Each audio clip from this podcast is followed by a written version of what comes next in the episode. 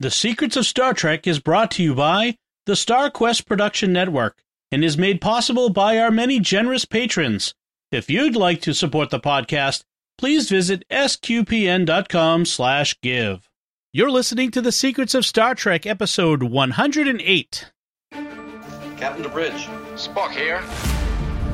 Make yourself. Surrender is not an option. Attention crew of the Enterprise, this is James Kirk. We are all explorers, driven to know what's over the horizon, what's beyond our own shores. We would have helped you get home if you had asked. That's who Starfleet is. Hi, I'm Dom Bettinelli, and you're listening to The Secrets of Star Trek, where we discuss the hidden layers and deeper meanings found in all the Star Trek TV series, movies, and more. And today we're discussing the Deep Space Nine episode, Dax. Joining me today on the panel are Father Cory Sticha. Hi, Father Cory. How's it going? Very well, thanks. And Jimmy Akin. Hi, Jimmy. Howdy, Dom. Folks, remember to like The Secrets of Star Trek on our Facebook page at facebook.com slash starquestmedia. Be sure to retweet us on Twitter, where we're at SQPN, and make sure to leave comments. We'd love to engage with you on social media. Uh, it's one of our favorite things, and that's a great place where we get your feedback to use in the show. So let's uh, talk about this episode. It is uh, the, we're still in the first season. It is the eighth or so episode, seventh or eighth episode of the season. This one was originally written, at least the teleplay was co-written by DC Fontana, Right. who is one of the best known Star Trek scriptwriters from the original series. She wrote Charlie X, This Side of Paradise, The Journey to Babel. but it's only co-written by her. Yes, and she was. This was her only credit on DS9 too. As And it was her last credit on Star Trek. And DC, I love DC Fontana. She was one of the best writers on Star Trek. When you see her name on a script, though, as a co something, it meant there were problems and she was brought in to fix it. right. And so I didn't need to know about DC Fontana only having a co teleplay credit on this to tell me there would be problems because it's a first season episode with a one word title. and first season episodes with one word titles uh, on different shows. I mean, this is true of the X Files as well. One of the worst ones is Space. Okay, an X Files episode just called Space. yeah, like that's going to be good you have these super general titles in first season episodes that tells you the writers don't really know what they're doing yet.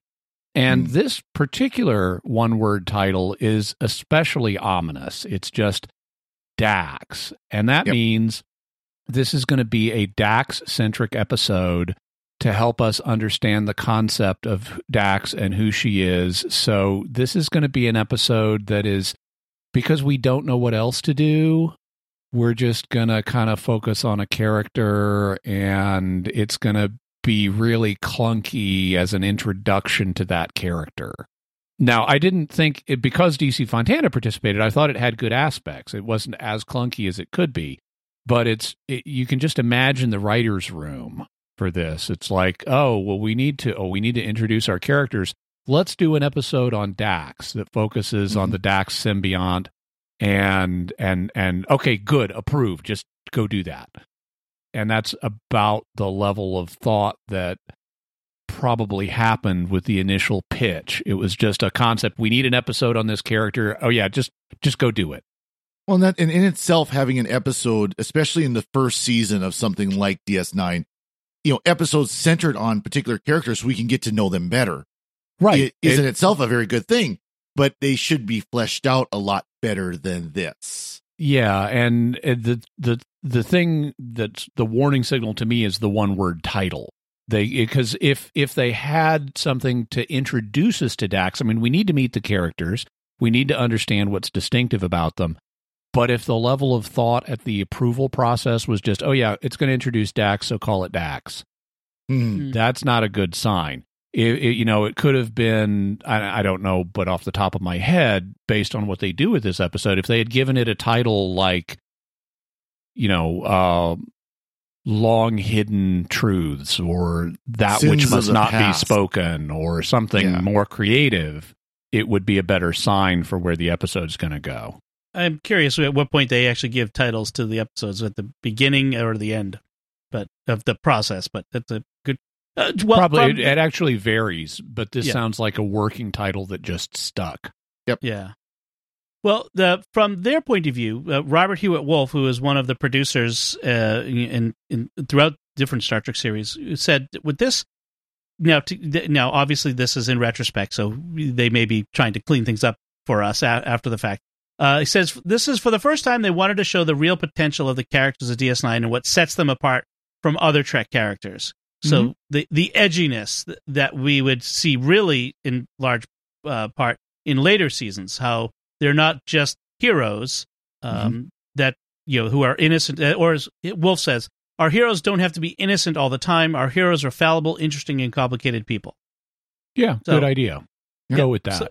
So- Now, I, I'm more positive about this episode, I think, than you guys are. I I, there, I do recognize there there there are issues, um, especially given Terry Farrell's the fact that she doesn't actually do much at all in this episode. Is that Dax doesn't have much to do. Well, and then what's was coming before we started recording is, you know, one good thing about this is she didn't have to act very much. She just had to look moody. right, right. there, there, she was not asked to do much for uh, uh, being all about Dax. So and, and and I don't mind. I think it, uh, another difference i- is I think you Dom are less happy with Terry Farrell's acting early on in Deep Space Nine right, than I am. I'm I don't I don't fault her early acting performances. I don't think the same way you do. In fact, I like the way she there's a very uncomfortable scene at the beginning between her and Bashir that we'll talk about. yeah, And I actually like her performance in that. She totally blows him off without being mad or cruel to him. She she she she conveys what she does in later seasons of I'm just kind of above this, but I'm also kind of amused by you. Mm-hmm. yeah, And uh, and and I like and that's conveyed on the performance level. Where my problems with this episode are is on the writing level, not Right. the performance level. Yeah, I think uh, Terry Farrell in the early season, uh, she's just. I think she's trying to come to grips, and we we we've talked about before how she's she's really new to acting at this point in her career, and Yeah. it was one of her first jobs. But she's trying to come to grips with this. I'm a young woman with an old being inside, so I'm a, I'm a I'm really old but really young at the same time, and I think she's still trying to come to grips with what And- that means. And, so and that's working with people like Avery Brooks and Colm Meaney and Nat, Nana Visitor and people who've had careers and have built, you know, these these were relatively well known actors at the point of DS9 coming out. And then she comes in as this rank amateur, basically. A- And not only are they more experienced than her, some of them are scary people like Avery Brooks and Nana Mhm. Visitor. Yes, Avery Brooks Exactly. Hawk. I mean, he he he. I mean, he, off screen he is Hawk. So from Spenser. So yeah, he is. He it's well known how intense Avery Brooks is. So the one of the other things is that that writers have said is that they wanted to this episode wanted to explore the complexities of Dax and Trill society and this concept of what what is what does it mean to carry around uh, in inside you a creature that's long lived. And in a sense, it's sort of like Doctor Who that the the the being the Yeah. memories continue. The, the there's a a single person that has a throughput, but the personality and the face are constantly changing. And what does that mean? Now Yeah. with the Doctor, then- it's then- still then one Kurt- being. Then Curzon fell off the radio telescope and regenerated, and we had Jadzia. exactly, exactly. Or um, the Curzon uh, got exposed to radiation and regenerated, and we had uh, a girl Ezri. for the first time. Yeah. oh, oh, girl for the first time. Or- Yeah, and yeah, then, yeah. then Jadzia doesn't have enough vials of the uh, of of the of the uh, bat milk and gives one to her companion and doesn't have enough, so she dies and regenerates and becomes Ezri. That's right. And everybody that's who's not interested in Doctor Who has just switched off the podcast. I'm They're like, kidding. what are you talking about? Anyway. Uh, one other thing to note is that uh, there is no uh, Chief O'Brien in this episode. Colm Meaney apparently had the week off or something, but uh, but there was no Yeah, they, no Brian yeah, here. They just rid him out. He's just like, uh, he's on vacation. He's, he, they I- went I- to visit Keiko's mom. It was her birthday. For- for her hundredth birthday, I like that they they have that in and little nice little indication Yeah. the human lifespan is is longer now. Now this is Yes. this is the second episode of row, row of Star Trek where we've had a major character have vacation time, and so they're written right. out. Last week it was Riker. This week it's O'Brien. Yeah. Now Bashir gets very little screen time in this one too, but that's probably for the best. let's let's start there. Okay, so uh, we start on the promenade. Bashir and and in the Jadzia Replimat. in the replimat, and Bashir is still doing his puppy dog routine with vi- wildly inappropriate come-ons. I mean, it's just Oh. ick. I mean, even in 1990, whatever, 1993, this was bad. Yeah. Now from 2020, it's just really Yeah. bad. It- Um, it's it's in, I don't I don't view this as puppy dog. This is be uh, this is sinister. um, Well, uh, as a, y- yeah, because what he does is it's apparently night, although you wouldn't know it because it's always night in space. right. But they're on the night shift. They're getting ready to go to bed. For some reason, they are drinking Klingon coffee right before Yes. bedtime. Yep. And but on the positive side, we do have our first mention of raktajino ever. Yep. yes, but they're drinking coffee right before bedtime. And Bashir has this line about, I can think of more interesting ways to keep you up at night.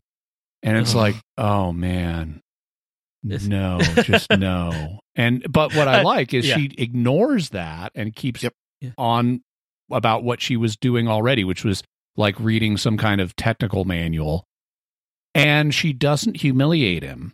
But instead, as she walks away, she she declines his invitation. And as she walks away, she has this little smile on her face, conveying the "Oh yeah, I remember what it was like to be young" thing. Even though she's physically young, but she's just above Right. it because she's three hundred years old with the symbiont, and Right. so she's just playing on a completely different level than he is.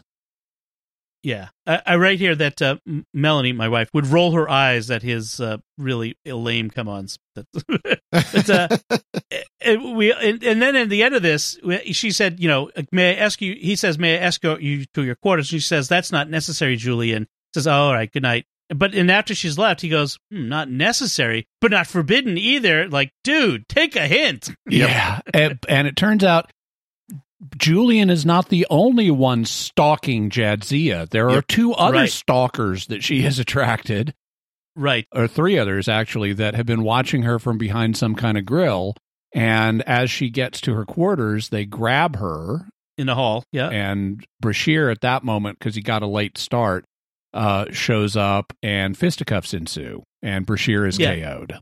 yeah, he gets his butt kicked, and so they're both knocked out, and uh, Dax and Bashir, and Dax is taken by these three people.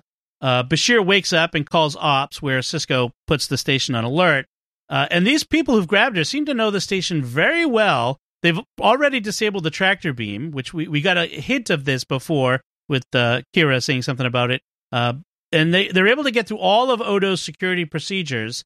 And there's a lot of running around through corridors, but Sisko manages to get the tractor beam online just in time. Yeah, and I like how their investigation proceeds. This I thought this was effective writing because now that they know there's a problem, it's like, oh, that's why we had this mysterious reading here. It's because Mhm. our tractor beam's offline. And then Kira is like, okay, so if they know about the station, they probably know the speed of our runabouts and they would want to have a faster ship standing Yep. by. So let's look at all of the high warp ships that are currently here as a way of limiting our candidates. And it's nice. It's good deductive reasoning trying to solve this problem.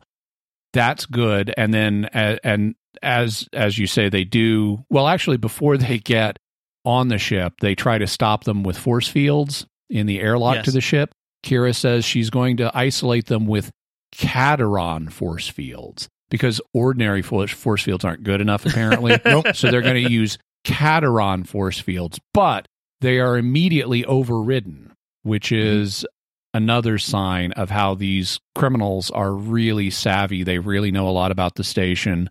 And then they get the tractor beam back online, technobabble ensues, and we've caught them. Right. Yep. And so they go and uh, confront them. Odo's there. And when he he tells them to come out of the ship with extremities where I can see them because Yeah. they're aliens. Ni- they're not nice line. Yeah. uh, and when the, the the head of this little group, his we'll find out his name is Elon Tandro, says, uh, "Are you uh, Ilon? Yep, Elon, Sorry. Uh, he says, um, "This is an extradition. I'm a special envoy from Klestron Four, and uh, his he says this world's treaty with the Federation allows for unilateral extradition, and Dax is charged with treason and the murder of his father. Yeah, and there are a few interesting things here. So the the way he pronounces the name of his home planet is Klystron Four, Yes. and I'm like, is that a coincidence? Do you guys know that a Klyst? You're saying he's from a vacuum tube a Klystron. because a klystron is a kind of vacuum tube that was invented in 1937. It's like saying I'm from the planet X-ray Four. You know, it, it, it, if so, that's a little weird. I was gonna say, I'm, I'm sure what they did is they found, hey, this is a good sounding word name for a planet. This will work. yeah, Yeah. right. Also, this unilateral extradition thing is weird. I, I that's not like a real legal term in the real world. I mean, extradition is, but unilateral extradition is not. Some from what I've been able to tell, and it would seem to imply you can just go grab somebody Yeah. if it's unilateral. That's kind of like something we do have in the real world, which is extraordinary rendition, Yeah. where you just go grab somebody, even if they're in somebody else's country, you grab them and take them away. And eh, but the thing about extraordinary rendition is it's extrajudicial. So you it's technically sort of like illegal. You wouldn't have a treaty specifying you can do extraordinary rendition. Right. And then they even take the edge off of unilateral extradition later because he's got a warrant and Sisko says you should have then done the right thing and shown me the warrant up front like you were supposed to do. The fact that you didn't show me the warrant tells me there's more to this situation than you're admitting. So if if he was supposed to show them the warrant, then it's not really unilateral. It's like any other extradition situation. Yeah, although they kind of explain it with the dialogue a little bit with why that that there's a wrinkle that he's hoping to, uh, that uh, Sisko doesn't notice, which we'll get to in a in a Yeah. sec. But yeah, but but I do want to point out the actor who plays uh, Elon Elon Tandro is a uh, longtime character actor Gregory Itzin, who who's actually been in uh, a, several Star Trek episodes. He was in he'll like be in five. yeah, he'll be in DS9 again in Who Mourns for Morn. Uh, Mhm. And then he's going to be in Voyager, an episode, and then two more episodes of Enterprise. So, uh, and then he's been a, done a bunch of other stuff that you've definitely noticed him in. He was in 24, I think. Uh, all, He was the played vice president, in 24. yeah, vice Hmm. president, then president. So he's done a bunch of stuff. Good actor. Um, Odo uh, says that the warrants claims that Dax killed General Ardalan Tandro 30 years ago when he was Curzon Dax, uh, and Curzon was the Federation mediator for a civil war on Klystron 4. Um, Sisko, And also he he be, Curzon not only killed General Tandro but also betrayed the government to the rebels. right? he- yes, so that was uh, the treason part. Yes, uh, by by betraying uh, Tandro to the rebel. Sisko then says uh, that the Curzon he knows knew was a little cavalier about life, but with more faults than the usual socially acceptable Trill. But he wasn't a murderer. So we're really, you know, we've we've established before, and we're continue to establish that Curzon was a character, was a real character. Yeah. And at this early stage, Odo is really suspicious. And that makes sense because he he he doesn't know these people. Yes. Um, so he's perfectly happy to entertain the idea that Kurs that Curzon did these things because he doesn't know Dax. And uh, this is where Sisko goes to confront Jadzia about what's going on, but she refuses to help. She just stays, like most of the episode, silent. um, Well, she says, and Yeah. prickly. She's Yes. like very cool. He's at one point Avery Brooks gets mad or Sisko gets mad and says, "I'm trying to help you." And so I don't expect any help from you, but thank you. right, right, which is infuriating. Sisko, you know, he says, uh, you know, that he tries to play on the fact that they've been friends for 20 years. Uh, and she says, the friend you knew was Curzon, not Jadzia. And that's, this plays into the episode because the, her defense that Sisko tries to, to mount for her without her cooperation is she's not Curzon.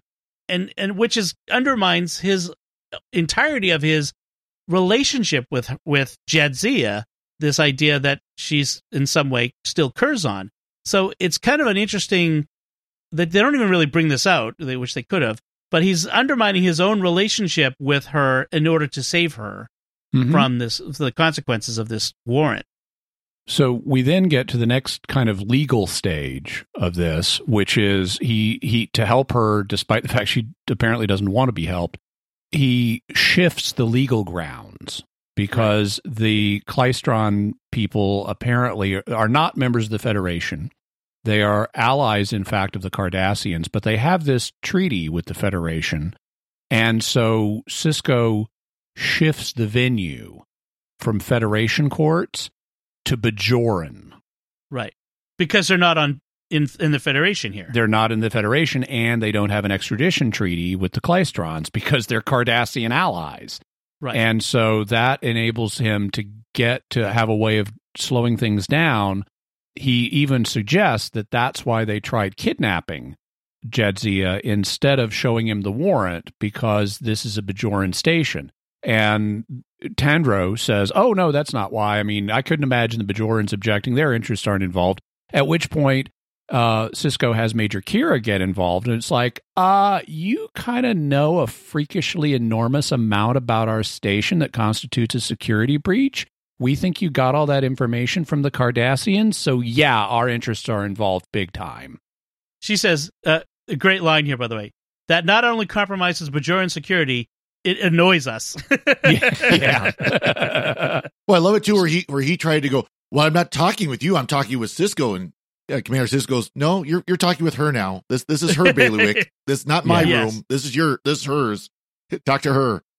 So then we need a space for this Bajoran hearing to take place, and Odo arranges it to be in Quark's bar. And we have Quark- this neat scene between Quark and Odo where Quark is like, It's going to take two days for that hearing. That's too much loss of business. Business is business. I'm not shutting down, even for Jadzia. And Odo starts throwing building code violations at him. All the changes he's going to need to make. And Quark is like, This is blackmail. No, just business. And business is business. Yeah. yes. And and then rather than reveal to Sisko what he did to get Quark to agree, Odo just tells Sisko, "Oh, Quark's volunteered." right. you know, nice it- it- gesture. I thought the, so. the idea the idea of using the bar as as the the the courtroom is very um very old Practical. west. You know, Yeah. you think kind of like Yeah. the old west. You know, the, the the bar was the was kind of the, the biggest place where people actually gather for stuff like that. I saw a behind the scenes note on Memory Alpha about that uh, because it's not really logical. They have plenty of meeting space on this ginormous space station. And later in a later season, when Worf is on trial, they actually have like a hearing room. You know, that's a conference room they're using for Yep. a hearing. They could have they they said they could have d- built one here for that purpose, but they just liked the the bar set. They wanted to show it off. it's still new.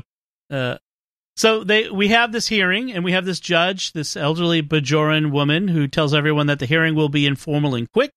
Uh, she's hundred years old and just doesn't want to die while they have the hearing. yeah. Oh, and also while the hearing is going on, uh, Sisko has sent Odo to Klystron 4 to dig into all this. So that's Yeah. happening in parallel to the hearing. And I really love the judge or Madame Arbiter, Yeah. as she's Yes. called. She has she's it's it's a great actress. We've seen her in other things before, but she is a great actress and has this great vinegary attitude. She's just Yep. very Yeah. acerbic and she's a delight to watch. She also has this alien gavel that they Yep. made for her that's basically a sphere and it's just a little like it's about the size of a pool ball or a little bit bigger than a pool ball. Mhm. But if you imagine like hitting a pool ball on a formica surface, it makes the most satisfying clack. Mac. Yep. yeah. Did we see something? That, the Klingons used something similar in Star Trek Six? I think it was. in in Star Trek Six at the Rura Penthe sen- sentencing. Yeah, yeah, uh, yeah. There's a, a nice note on Memory Alpha from Rick Sternbach about the design of it. I, I do like that they went to the to the level of designing a specific gavel just for the Bajoran judge. Now that the hearing has begun, this is where the episode starts to go off the rails for Yeah. me.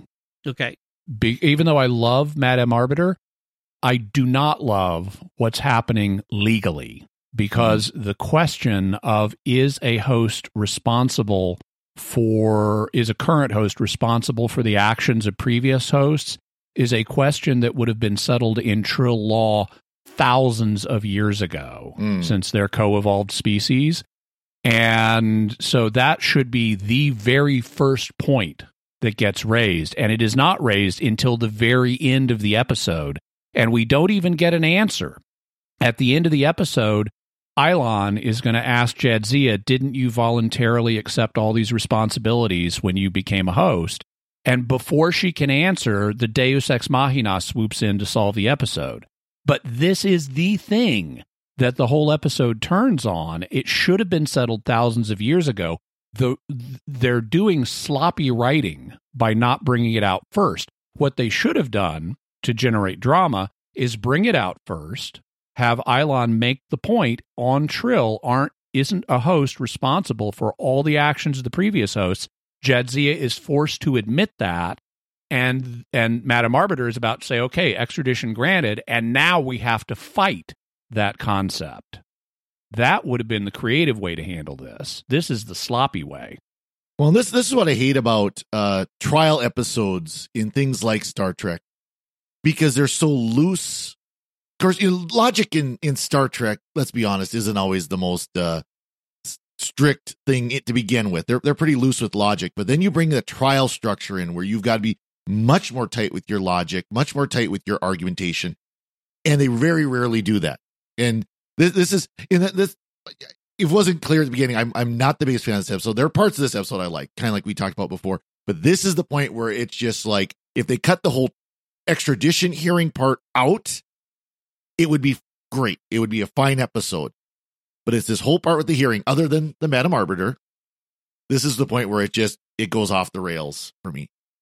Okay. Yeah. I, I can even imagine the kind of logic that they would use at this point where Elon's or Ilon's argument would be, well, wait, okay, so you're a Trill, they're part of the Federation, the Federation accepts Trill law, and you have a treaty with Bajor, therefore Bajor should recognize you as a Federation citizen subject to Federation law, I get to extradite you. Mm-hmm. And the counter argument should be, well, wait a minute, even though we have a treaty with the Federation, that doesn't mean that we have to totally submit to Federation law because we're not a member, and therefore there may be legal room for us to recognize Jadzia as a different legal entity than Curzon Dax. And yeah, I did take the uh, LSAT test for law school. Scored in the 90s. Maybe they should get lawyers to write these episodes. Uh, so uh, Tandro does tell the judge. She asks, like, why are you coming up with this extradition order 30 years after the events? And he, and he says, because they were sealed in military files that were only recently uncovered. Sisko then brings in his main argument, which is that the charges are against Dax, but not Jadzia Dax, a female, but to the deceased Curzon Dax, who is a male. So they can't possibly be the same person. At which point I wrote, "Oh, how quaint!" so uh, is a very much a thirty-year-old episode. So uh, Tandro says that uh, Sisko is arguing semantics because the Dax symbiont is the same, which I don't think is actually semantics. Mm, no. That's biology. And Sisko says a new host, new person, and the person who's who's charged is no no longer exists. And that puts the judge. She says, "Oh, now you put me in a bind. Now we have to determine whether this is the same person or not." And she specifically cites the fact that because the penalty on Klystron 4 for these crimes is death, Mhm. and that actually that's good because that reflects real world reasoning between different nations. Here in the US, we have the death penalty, and that does cause problems with extradition from nations that don't have the death penalty. And they know if okay, if you're going to be subject to the death penalty, we're going to take a second look at your extradition and whether we're going to actually grant it or not. So, uh, outside the hearing, now that there's a recess for them to gather their evidence, uh, Sisko is meeting with Bashir and Kira. He tells Bashir to find evidence to support his contention that G- Jadzia and Curzon are two entirely separate people, which will be tough for Sisko to prove since he still claims he's still friends with Dax. That's what I like. I, I was waiting for Tandro to bring that up. By the way, that you're still friends with Dax. You still call him old man. So Mm-hmm. uh, but that never comes up. Sisko tells Kira to find all judicial precedents that says Trill are not responsible for the acts of antecedent hosts. So this kind of is where they bring up that thing you mentioned Mhm. before. Jed, and, and Kira says, "Well, what if I find that the law says something different?" Then he says, "And that's the wrong answer. Keep looking," which is actual reflects certain legal truths that we have today, which Yeah. is that lawyers will, even if they find a precedent that disagrees with them, they know that if you dig long enough, you'll find some judge who ruled the other way, and you'll try to make that stick. And and like a uh, like a reasonable lawyer, Sisko tells Kira, and if if you do find a wrong answer, I want to know about it so I know how to deal with it. Right. Um, and all that's good. They just should have. This should have been the first thing. And Yeah. Kira never gets back to him with an answer on this. we are never told in this episode are Trills responsible legally for the action of their former selves. Even when we have a Trill expert witness later on. Yeah. So Odo at this point calls uh, from Klystron uh, to uh, Sisko, and he tells him that uh, Tandro, and Curzon were best friends. And when Ardelon was killed, he became a martyr and a national hero for his people, and it basically ended the war. Uh, it, it caused his troops to go nuts on the rebels, and they they won the war at that point.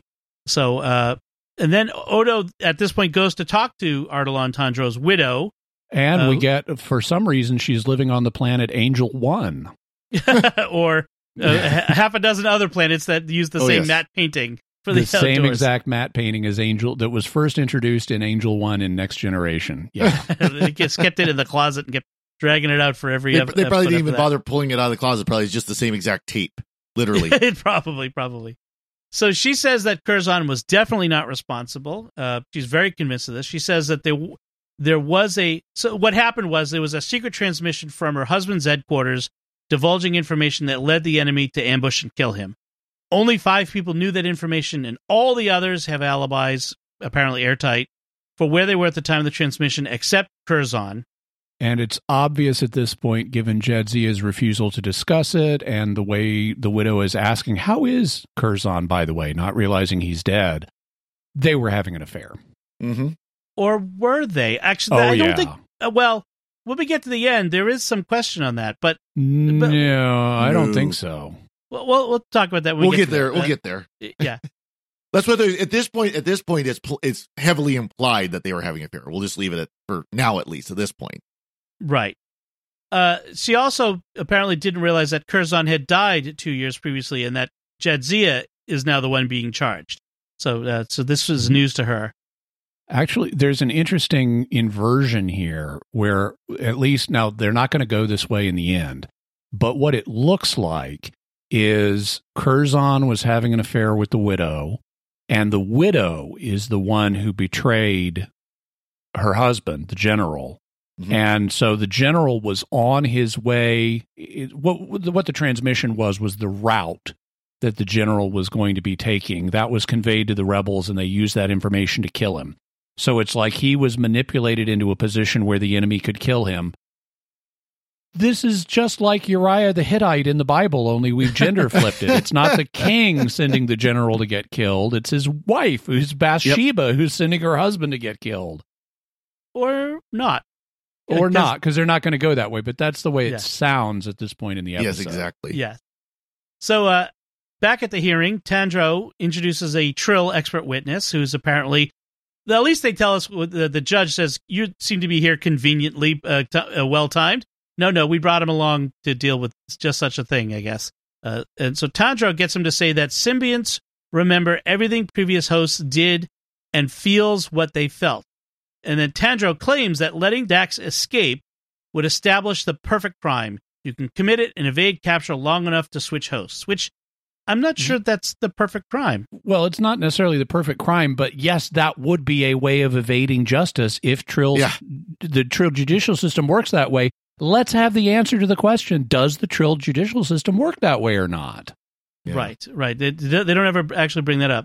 Uh, C- Sisko counters by noting that symbionts don't remember or participate in the life experiences of their hosts from before the joining.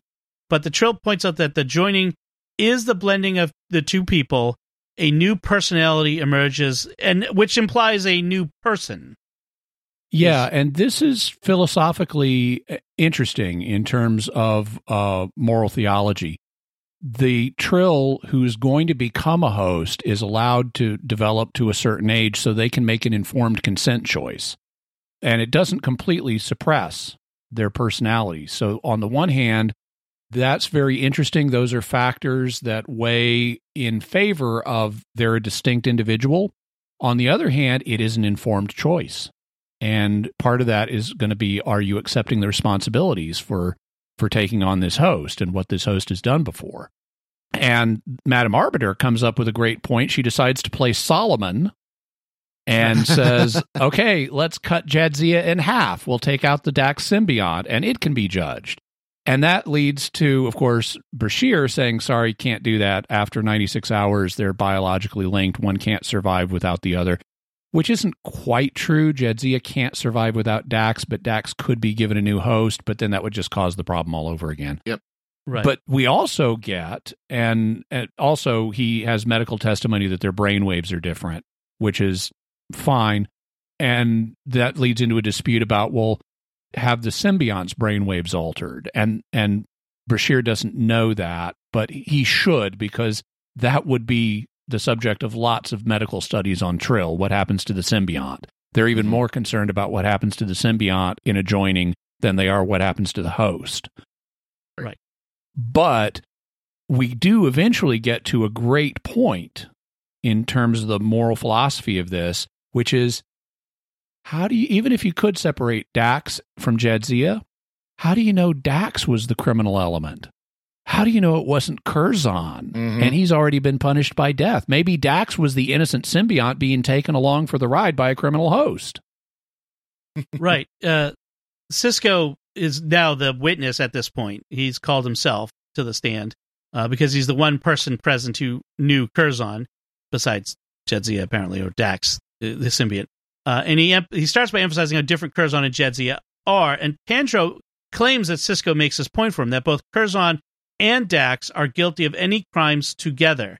If you put salt in water, they're indistinguishable uh, from one another because it's now just salty water. And Sisko says, but ah, if you boil off the water and put the salt in a different liquid, you have something completely different. Yeah. So, salty uh, water and salty milk are two different things. Exactly. And is the salt does the salt carry the guilt of the salty water with it to the salty milk? Well, that we've I think we've taken that analogy too far.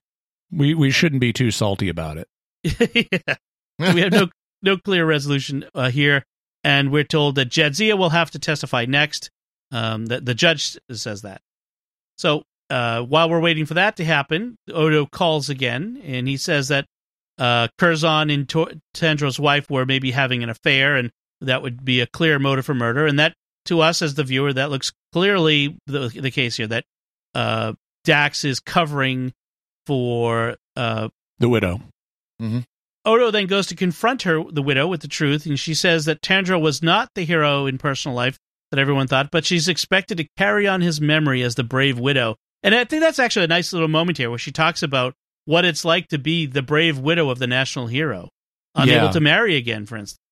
That was that was eh, yeah, that was really nice. Also, it was nice. There are a couple of nice things here leading up to this. One is to set a ticking clock for all this. Um, Madam Arbiter has called Jadzia to the stand after a delay, Yeah. and Kira makes the point she has to testify because this is only a hearing, not a trial. Right. If it were a trial, she couldn't self-incriminate, but and she'd have the right not to testify. But since it's just a hearing, she doesn't have that right. And then back on Klystron 4, Odo's talking to the widow, and she initially tries to pretend she didn't have an affair with Curzon, that he was just a close family friend. But Odo says, Ah, but I checked the records, the communication records of your house, and there are lots of communications when your husband was not home. And she's like, Oh, he's just a close family friend. So, of course, we talked. Yeah, Hmm. there are also records of gifts and holidays the two of you took together.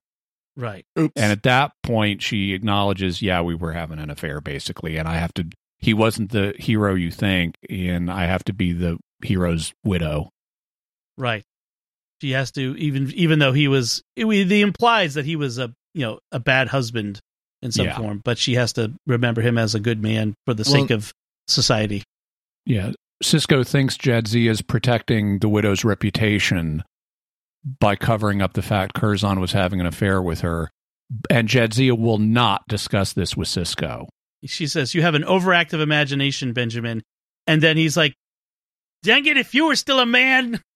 Oh, And I know. implying It's he'd like, smack her one. and he punches a wall. It's like, Yeah. dude, Starfleet officer, okay? yeah, yeah. Yeah. Sisko's different. Yeah.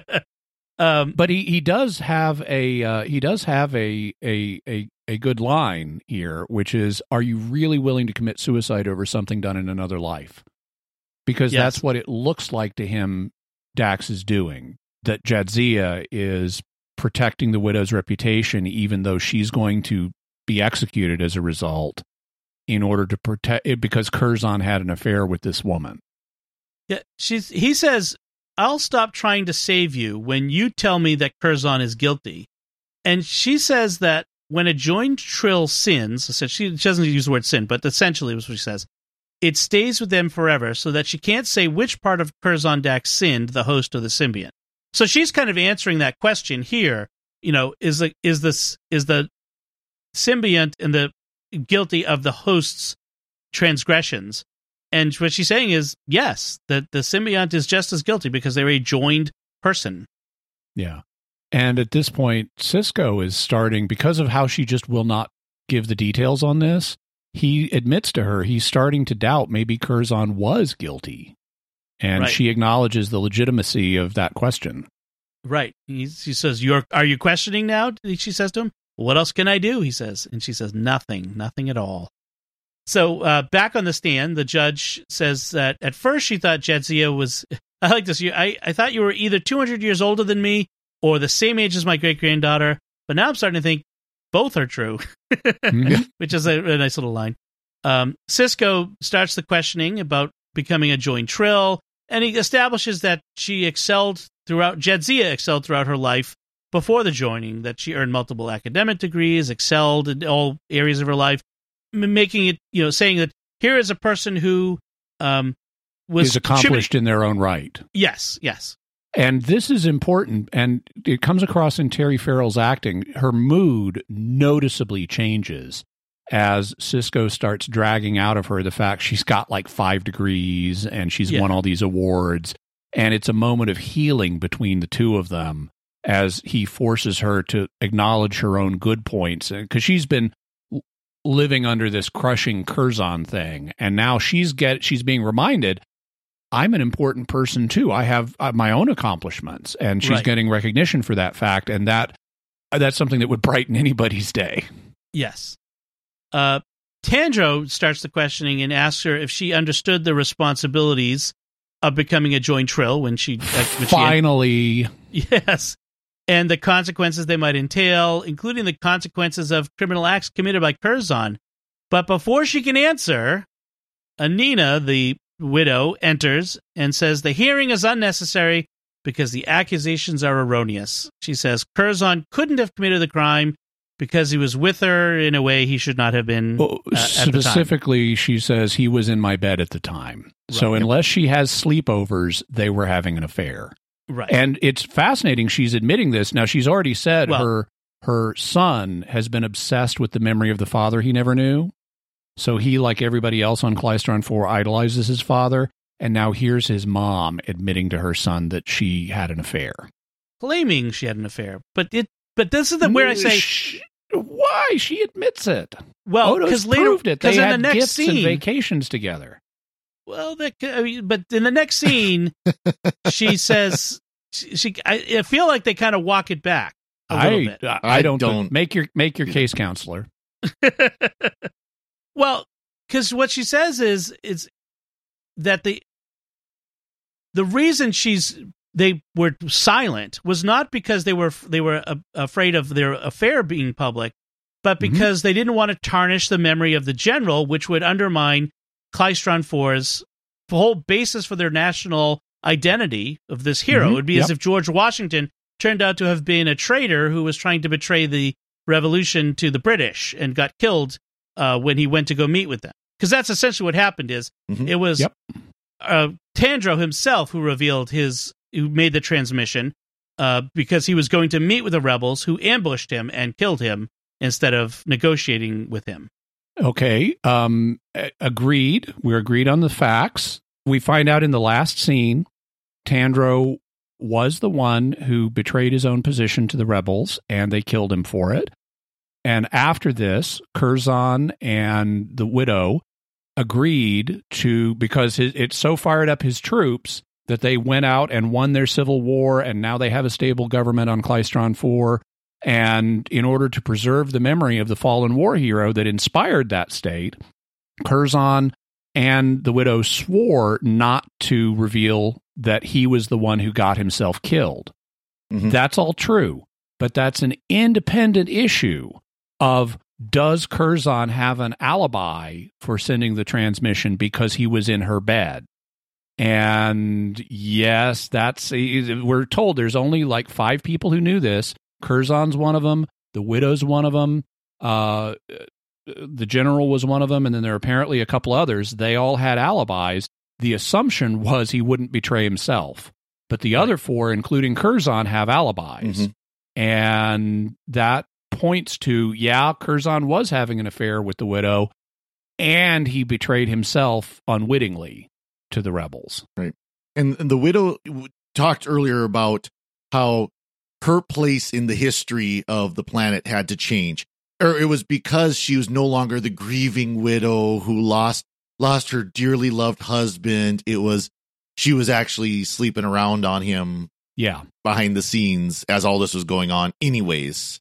And she displays obvious cur- concern that's meant to set us up for the idea of they were having an affair early on.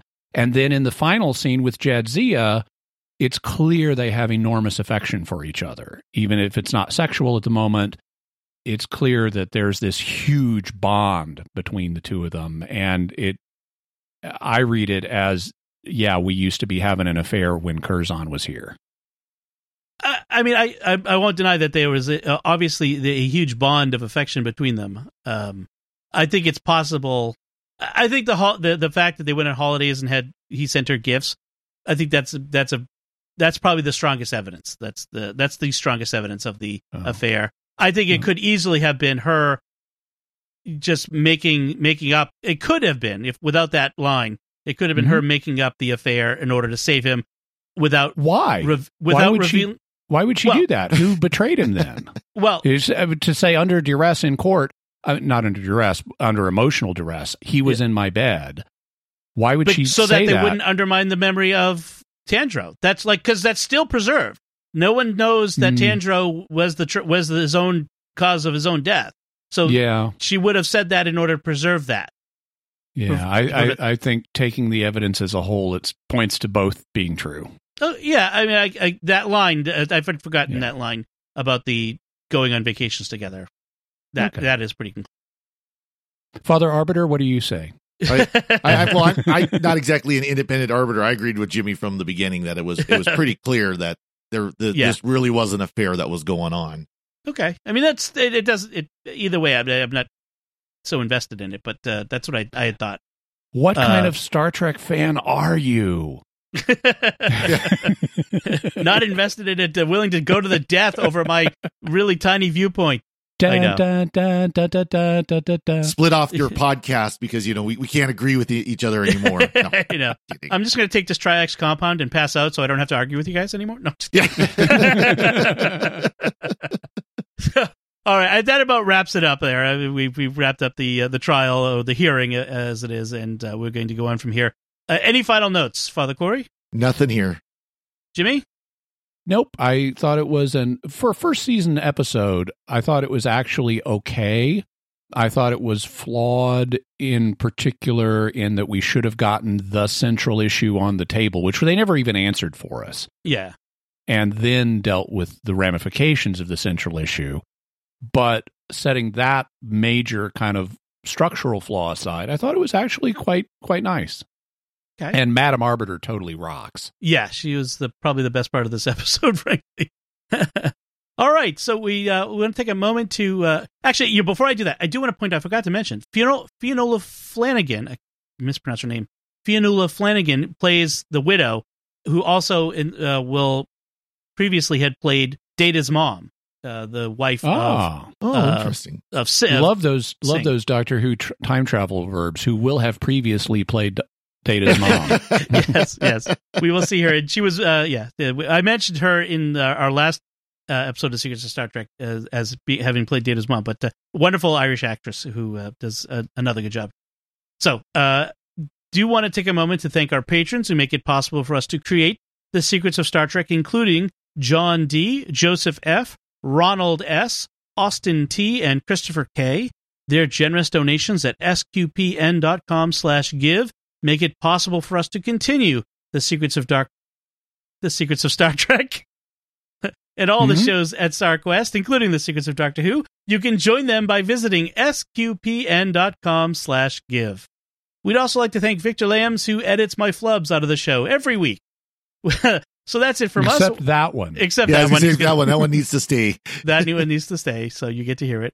So, uh, what do you think of this Deep Space Nine episode, Dax? Uh, let us know by commenting on the show at sqpn.com slash trek or our Facebook page, facebook.com slash starquestmedia, or send an email to trek at sqpn.com. We'll be back next time when we'll be discussing the Voyager episode, Prime Factors. Until then, Father Cory Sticha, thank you for joining me and sharing the secrets of Star Trek. Thank you, Dom. And Jimmy Akin, thank you as well. Thanks, Tom. And once again, I'm Dom Bettinelli. Thank you for listening to the Secrets of Star Trek on StarQuest. And remember, I'm 100 years old. I do not have time to squander listening to superfluous language. I intend to be in here till supper, not senility.